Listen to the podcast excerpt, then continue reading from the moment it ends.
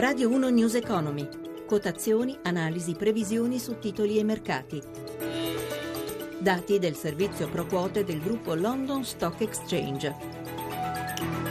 Le borse europee aprono positive sulla scia dei dati sul PIL cinese, inferiori alle attese ma sempre robusti, e sulla produzione industriale che hanno portato le piazze asiatiche ad una chiusura in rialzo. In Italia, dall'Istat, a novembre frenano esportazioni e importazioni, anche se l'export resta in crescita su base annua. Flessione più ampia per le esportazioni, meno 1,1% che per le importazioni, meno 0,1%. Per quanto riguarda il dato positivo è il più 1,7% dell'export extra Unione Europea. Intanto domani parte il meeting di Davos e giovedì si riunisce la BCE.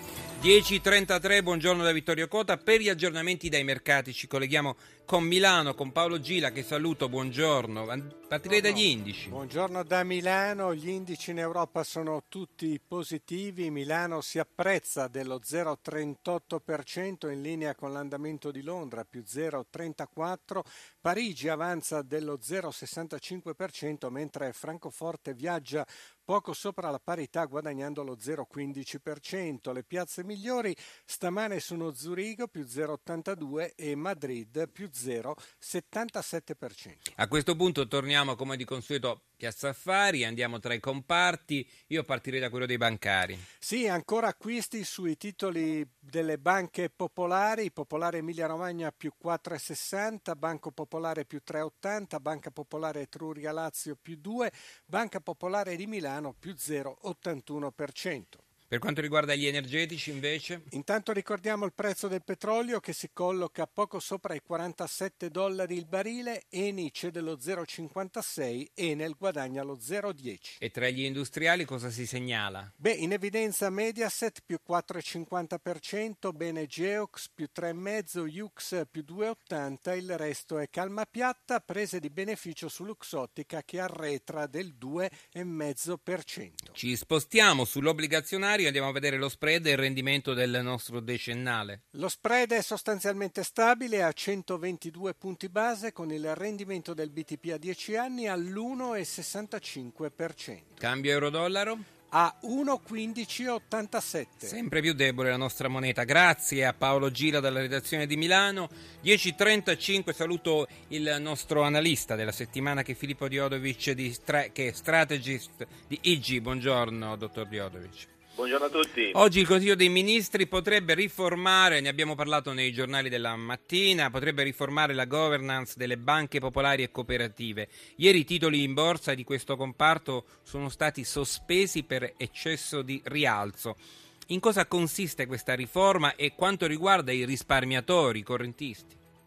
Sì, eh, la riforma diciamo, è molto complessa. Diciamo l'elemento principale è quello di eh, cancellare il, il, voto capitario che rappresentava che ogni socio titolare un, uh, è titolare di un voto indipendentemente dal numero di azioni possedute. Questo rendeva diciamo, le eh, banche popolari poco appetibili sul mercato e quindi difficilmente eh, e difficilmente insomma, interessate a essere eh, acquistate.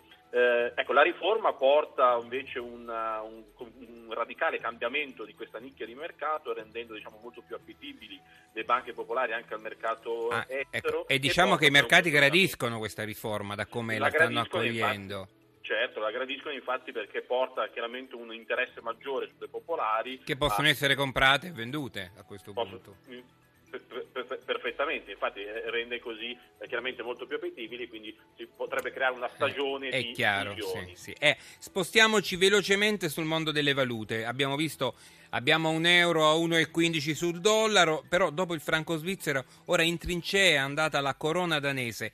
Ma è tutto collegato alla discesa dell'euro. Che cosa sta succedendo? Sì, eh, è molto collegato alle attese per quanto riguarda le prossime mosse della Banca Centrale Europea con un possibile lancio di acquisto di titoli governativi che porterà ancora l'euro a scendere ulteriormente e tutti i paesi si stanno difendendo. La Svizzera ha abbassato i tassi e tolto diciamo, il, il cap che aveva con l'euro-dollaro a 1,20 e la, la stessa Danimarca Uh, la Danimarca, che la corona danese è, diciamo, è, legata all'euro, ha deciso di uh, abbassare i tassi, di proteggersi da un'ulteriore debolezza del, uh, dell'euro e così stanno facendo anche altri paesi, tutti i paesi che non sono Bene, benissimo. Ora le domande degli ascoltatori, la prima. E sono Luisa Tonini di Brescia, una somma da investire che vorrei dividere fra titoli di BTP che però hanno un rendimento molto basso e azioni come Azimut o Eni o Fiat. Grazie. Consigli dare allora? Sì, il, nostro consiglio è sempre quello di diversificare il proprio portafoglio. Eh, per quanto riguarda quest'anno, eh, soprattutto preferiamo una composizione maggiore del portafoglio per quanto riguarda il mercato azionario, che potrebbe essere molto sostenuto proprio dalle, dai nuovi stimoli monetari della, dell'Istituto di Francoforte. Questo porterà soprattutto il settore bancario, tutto il settore finanziario a, evidenziare forti rialzi. Eh, un altro consiglio, proprio velocemente, visto che ho sentito il il titolo Eni, ecco, magari tralasciare... Possiamo, possiamo parlarne, sì, perché è un titolo importante, parliamo di Eni, sì. Perché come sappiamo il forte calo dei prezzi petroliferi ha portato delle forti turbulenze su tutto il settore energetico. Ecco, il nostro consiglio è almeno per quanto riguarda il, in un orizzonte di, di, breve periodo di 3-6 mesi uh, di uh, alleggerire le posizioni per quanto riguarda i titoli del settore energetico, perché le nostre attese sono per un prezzo del petrolio che si manterrà basso almeno fino a, a, all'estate per poi tornare a risalire. Bene, saluto l'analista Filippo Diodovic che troveremo domani mattina. Il programma è a cura di Roberto Pippan. Grazie a Cristina Pini per la collaborazione e a Giampiero Cacciato per la regia. News Economy torna alle 18. Per le vostre domande potete chiamare il numero verde 800 555 941 oppure mandare una mail all'indirizzo grr.economico-rai.it. Buon ascolto da Vittorio Cota.